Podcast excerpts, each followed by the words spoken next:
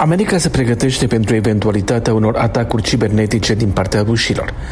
De altfel, astfel de atacuri împotriva unor obiective americane de infrastructură sunt anticipate, care postă la sprijinul acordat de Statele Unite Ucrainei. Dacă atacurile se vor materializa, președintele Biden va fi pus în situația unei dileme cum să riposteze, fără ca asta să antreneze escaladarea conflictului. Joshua Spinoz, președintele firmei Shift 5 declară pentru Politico că este foarte îngrijorat că un răspuns american la atacuri cibernetice poate scăpa de sub control. În cazuri recente similare, Statele Unite au impus noi sancțiuni și inculpat un număr de ruși considerați responsabili. Rusia a încercat și a reușit în trecut atacuri asupra unor instituții esențiale, cum ar fi bănci sau alimentarea cu energie electrică, iar Statele Unite au avertizat în repetate rânduri că pot face același lucru, chiar și atacuri cibernetice directe împotriva celor care le inițiază. Oficialitățile americane arată că Putin este perfect conștient de ce s-ar putea întâmpla dacă inițiază o astfel de ofensivă.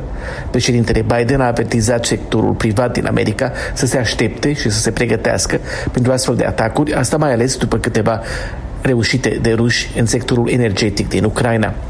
Deocamdată părțile sunt în expectativă, pregătindu-se, dar niciuna dintre ele dorind să declanșeze un război informatic între supraputeri. Membrii ai Congresului american au întrebat administrația în câteva rânduri cum va riposta America dacă rușii inițiază astfel de atacuri, dar Casa Albă a replicat că nu dorește să divulge public capabilități și intenții specifice.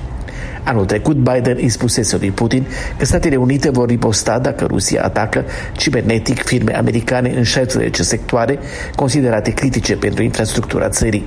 Oficialități de la Washington cred că Putin pregătește opinia publică internă pentru eventualitatea unui conflict extins atunci când cei apropiați de el susțin public că Rusia nu este în conflict cu Ucraina, ci cu America și alianța NATO. În această ofensivă propagandistică, unii ruși ajung să ignore că Moscova a declanșat conflictul atacând Ucraina și că Occidentul sprijină partea agresată fără să aibă o implicare directă în lupte.